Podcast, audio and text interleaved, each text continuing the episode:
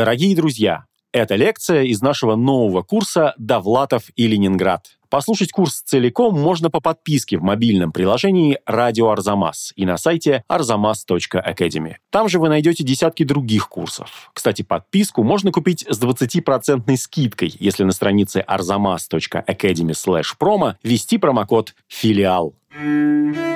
Арзамас и Дом культуры Льва Лурье представляет курс Льва Лурье «Довлатов и Ленинград». Лекция первая. Довлатов во время оттепели.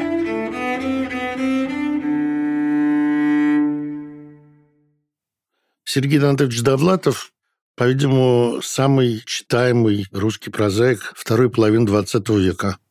Собрание сочинений расходится как горячие пирожки. Это не значит, что все любят Довлатова. Есть разные точки зрения. Скажем, Иосиф Александрович Бродский очень хорошо относился к творчеству Довлатова и в замечательном некрологе, который называется «Сережа», говорил, что одной из особенностей его прозы то, что когда ты открываешь первую страницу его сборника, то пока не дочитаешь до последней, сборник из рук не выпускаешь. А, например, Дмитрий Быков не любит Довлатова и считает его писателем глубоко второстепенным. Ну, в конце концов, вечность рассудит, Пока что, несомненно, Довлатов, наряду, может быть, с братьями Стругацкими, это любимый из писателей, которые работали во второй половине XX века, когда русская советская литература была чрезвычайно богата. Довлатов родился 3 сентября 1941 года, и эта дата, конечно, привлекает внимание всякого знающего историю, потому что 8 сентября началась блокада, и у тех, кто появился на свет в 41-м, у этих младенцев было очень мало шансов выжить. Но Довлатову повезло. Его мама, Нора Сергеевна Довлатова, и отец, Донат Мечик, оба были работниками театра драмы и комедии академического имени Пушкина, или, как его называли до революции, сейчас Александринского театра, одного из главных театров Ленинграда. А тех, кто работал в больших культурных или промышленных предприятиях, был гораздо больше шанс спастись, потому что они, согласно указанию партии и правительства, эвакуировались в первую очередь. Вот и Пушкинский театр отправился до того, как немцы заняли Шлиссельбург и окружили Ленинград плотным кольцом, отправились в Сибирь. Нора Сергеевна была уже глубоко беременной, и пришлось сойти с эшелона, который шел в Новосибирск, Сергей Донатович родился в Уфе, и башкиры помнят об этом. На месте того роддома, где он появился на свет, есть мемориальная доска, очень трогательно. Существует легенда, которую Довлатов не без удовольствия передавал, о том, что Нора Сергеевна гуляла с младенцем в колясочке, и какой-то человек с необычайно выразительной внешностью, скромно одетый, обратил внимание на ребенка, а потом выяснилось, что этот человек – это эвакуированный в Уфу Андрей Платонов, один из самых великих русских писателей 20-х, 50-х годов, как бы передал привет будущей знаменитости. Потом родители соединились, а в 1944 году театр реэвакуировался, прибыл в Ленинград, и Сергей наблюдал салют по поводу окончательного освобождения Ленинграда Ленинградской области от немецко-фашистских захватчиков. К этому моменту брак между Донатом Мечиком и Норой Сергеевной стал трещать по швам, как это бывало у многих молодых людей. Это не означало разрыва отношений. Нора Сергеевна и Мечик оставались приятелями вплоть до глубокой старости, когда и он, и она, и их сын оказались в Нью-Йорке. Так или иначе, Сергей остался с матерью, и они жили в знаменитом доме на улице Рубинштейна, куда сейчас, не останавливаясь, идет экскурсионные группы, потому что рядом памятник Довлатову, и улица Рубинштейна – это вообще Довлатовская улица в некотором смысле. Это была длинная большая коммуналка, в которой Довлатовы получили две комнаты. Для того времени две комнаты в коммунальной квартире – это роскошь. Квартира была в э, роскошном доме, построенном в начале 20 века архитектором Барышниковым. Там жило много знаменитостей.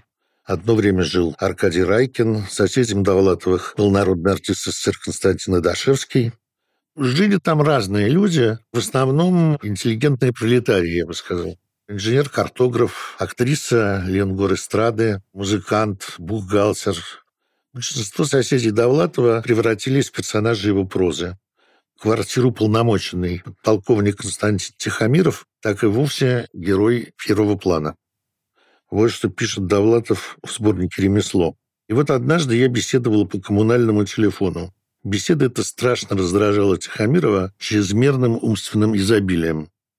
Раз десять Тихомиров проследовал узкой коммунальной трассой, трижды ходил в уборную, заваривал чай, до полярного сияния начистил лишенные индивидуальности ботинки.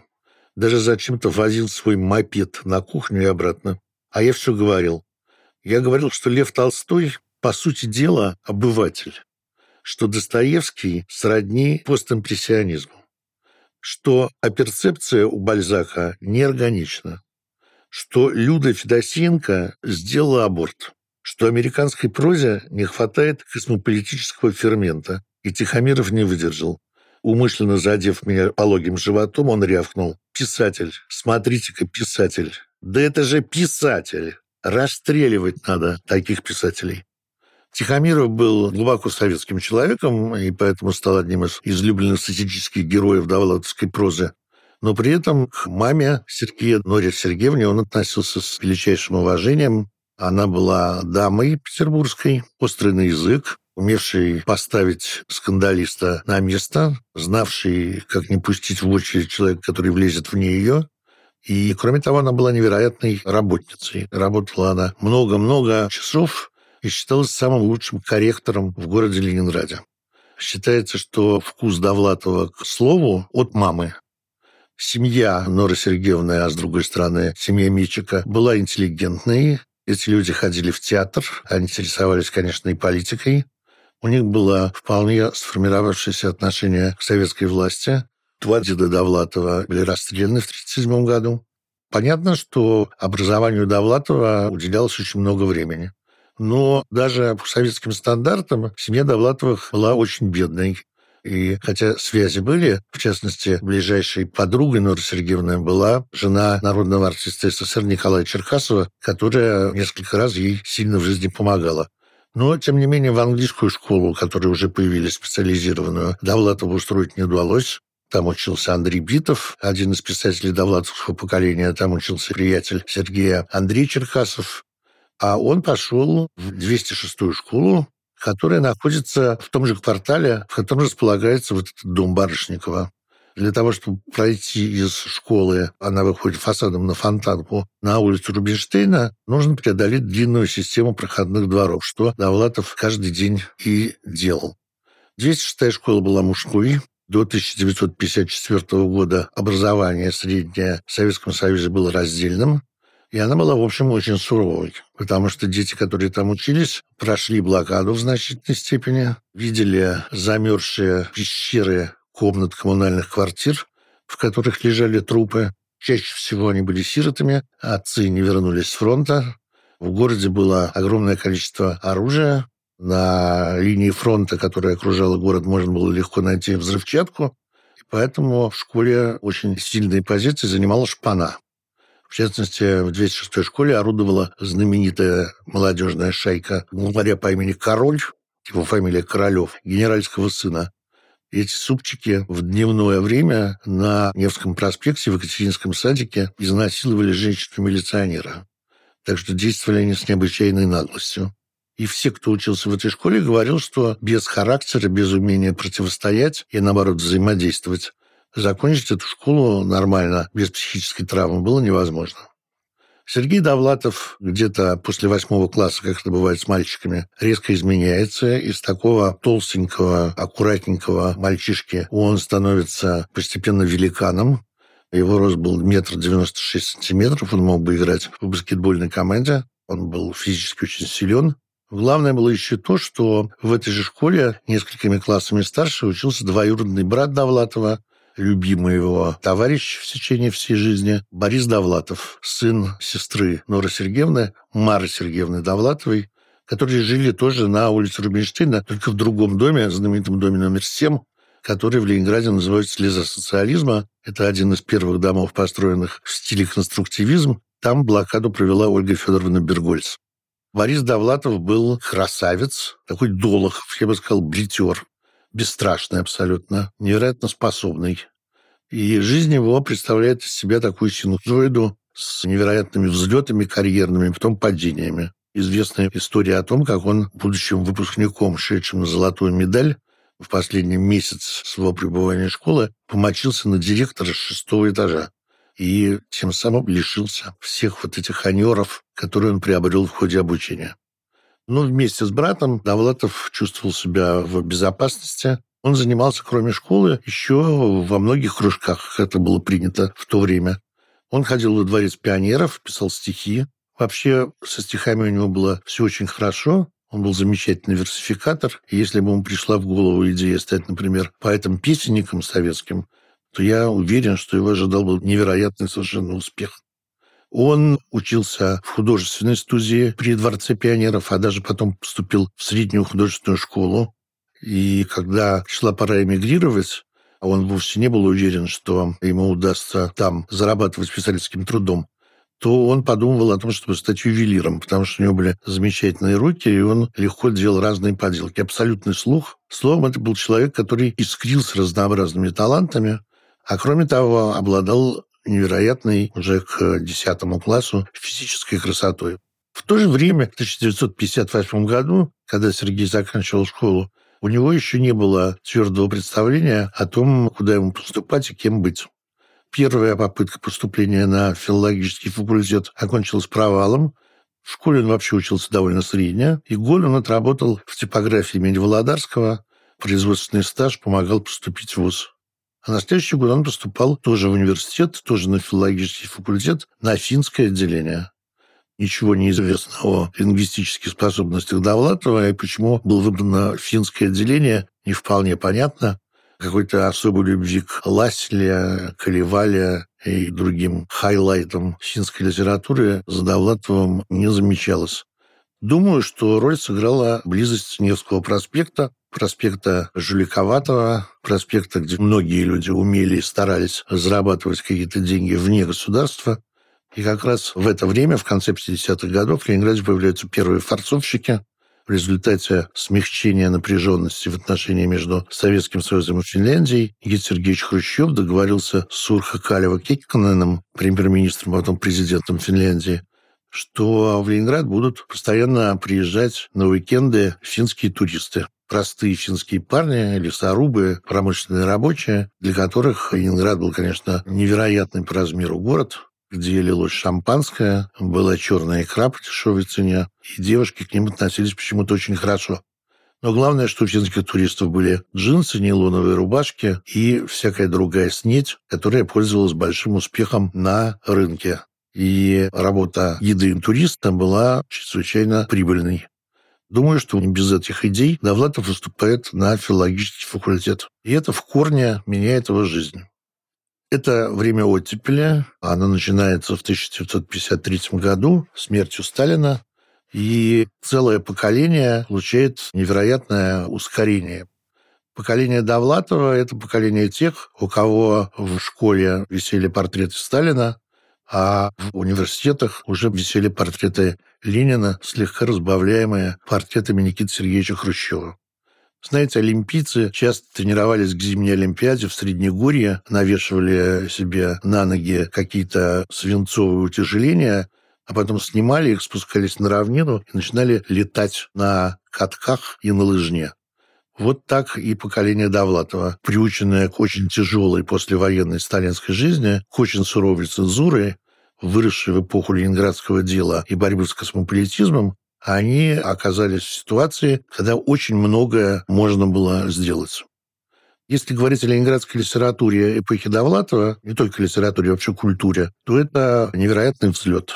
Это Григорович и Капсон, балетмейстеры, это Барышников, Нуриев, Макарова, Колпакова, Соловьев в Мариинском театре, тогда театре оперы и балета имени Кирова. Это театр Товстоногова с Юрским Дорониной, Кириллом Лавровым, Капеляном с Жильчиком и так далее. Это художники, так называемая Арифьевская школа, ленинградская книжная графика знаменитая. И, наконец, это писатели. Почти все замечательные ленинградские писатели могли быть рождены одной мамой. Старший из этого поколения Виктор Конецкий родился в 29 году, а младший Сергей Довлатов в 1941. 12 лет разницы. А внутри и Бродский, и его сверстник Алексей Хвостенко, и Битов, и Валерий Попов, и Лев Лосев, и Яков Горджин, и Александр Кушнер, и Виктор Соснора, и Глеб Горбовский. Перечислять можно очень долго и много. Поэзия и литература в необычайной моде начинают выходить, и это имеет огромное значение, книжки, которые прежде можно было читать только в спецхранах библиотек. Издаются такие писатели, как Ильф Петров, Бабель, уже упоминавшийся Андрей Платонов. Появляются переводы новых романов Хемингуэя, Генриха Бёля, Фалладе, Фолкнера и т.д. Причем переводческая школа особенно замечательна, когда в будущем ленинградская писательница, секретарем которой работал Сергей Давлатов, Вера Панова, спросит, «Сережа, как вы думаете, а кто сейчас лучше всего пишет по-русски?» Он скажет, да без сомнения, конечно, Раид Ковалева. Раид Ковалева – это переводчица Селлинджера. Он считал, что язык перевода Селлинджера лучше, чем язык любого русского писателя, пишущего прямо, без, так сказать, подсрочника. И для молодого человека второй половины 50-х, начала 60-х годов существует, я бы сказал, три самые модные профессии. Это профессия физика, вспомним фильм «Девять дней одного года», секретные физики, ядерное оружие, космос, молодые обладатели машины «Москвич», фильм «Три плюс два», модники, первые потребители горных лыж, Вторая специальность – это специальность геолога, которая позволяет, кроме всего прочего, за казенный счет путешествовать по всей нашей необъятной тогда родине. И третья специальность – литератора. Конечно, в смысле славы ленинградцам было трудно тягаться с москвичами, с Евгением Евтушенко, Андреем Вознесенским, Василием Аксеновым, но у них была своя, так сказать, индивидуальность, и они даже избрали некоторую другую эстетику и поэтику поведения. И выяснилось, что филфак – это и есть то место, где собирается наибольшее количество талантов, которые или собираются пробовать себя в художественном слове, или будут критиками и ценителями художественного слова. Андрей Арьев, Константин Задовский, Валерий Грубин, Игорь Смирнов друзья Довлатова периода филологического факультета, это все в будущем известные филологи, критики или писатели. Он начинает пробовать себя. Он пишет множество стихов, которые мы знаем в основном по письмам его, и пишет рассказики, которые не сохранились. Он еще никто, и звать его никак. И Андрей Арев вспоминает, что каждый день Довлатов давал ему несколько своих новых рассказов, и Арев говорил ему, знаешь, вот этот мне не понравился меньше, чем остальные. И этого было достаточно. Но так или иначе он старается, и все это заканчивается невероятной страстью, можно сказать, трагической любовью. Среди красавиц Невского проспекта Здесь нету ничего, так сказать, унизительного. Это были умницы, девушки с филфака, лучше всего одетые, окруженные мужским обожанием, которых просто знали как моделей. И Ася Пикуровская выделялась на их фоне, замечательно знавшая английский язык с уже какой-то долгой романической историей. Она знакомится с Довлатовым, и они становятся самой красивой парой Ленинграда. Как вспоминают многие, когда они появлялись на Невском проспекте, это производило впечатление, ну, не знаю, чего, фейерверка, взрыва. То есть люди останавливались и глядели на эту пару, на миниатюрную, прелестную Асю Пикуровскую в распахнутом пальто, и Сергея, тоже в распахнутом пальто, который шел рядом с нею.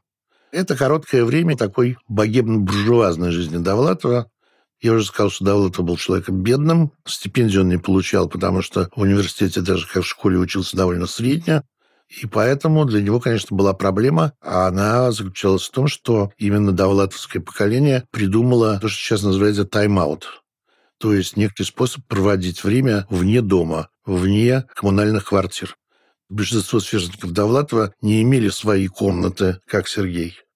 Они жили в одной комнате с родителями, братьями, сестрами. Уединиться было практически невозможно.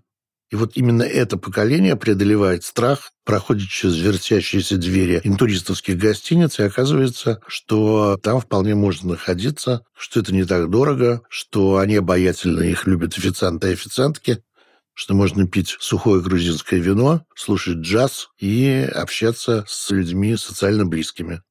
Таким местом для Ленинграда становится ресторан «Крыша» на верху европейской гостиницы. Вот в крыше и проводил время Довлатов с Асей Пекровской. Потом Ася переехала к нему, но довольно быстро этот роман, еще не перешедший в брак, хотя фактически они уже жили как муж и жена, начал э, рушиться. Думаю, что это связано с разными вещами. Прежде всего с комплексами, которые испытывал Довлатов, который не мог обеспечить буржуазную Асю. За них всегда кто-то платил, и это вызывало раздражение и ревность. И в конце концов, я не буду рассказывать все эти перипетии, они много раз описаны в произведениях Довлатова, но в конце концов Ася бросает Довлатова, женившись. То есть они заключают брак, и после этого она от него уходит. И Довлатов решает уйти из университета, его преподаватели обожали его. Он, кроме всего прочего, кроме физической красоты, кроме таланта, которым он сочился, был еще исключительно деликатный и воспитанный человек. Преподаватели оставляли учебники во время экзамена и говорили, «Сережа, я выйду на час. Вы пусть подготовьте ответ на билет». Но ничего не помогало. Сергей уходит из университета, а значит, ему надо идти в армию. В армии тогда надо было служить три года, и он оказывается не просто в армии, а в... Сейчас это заведение называется ФСИН, а тогда это были конвойные войска. Он отправляется в Коми СССР для того, чтобы охранять уголовный лагерь. В следующей лекции о том, почему Довлатова все обожали, но не печатали.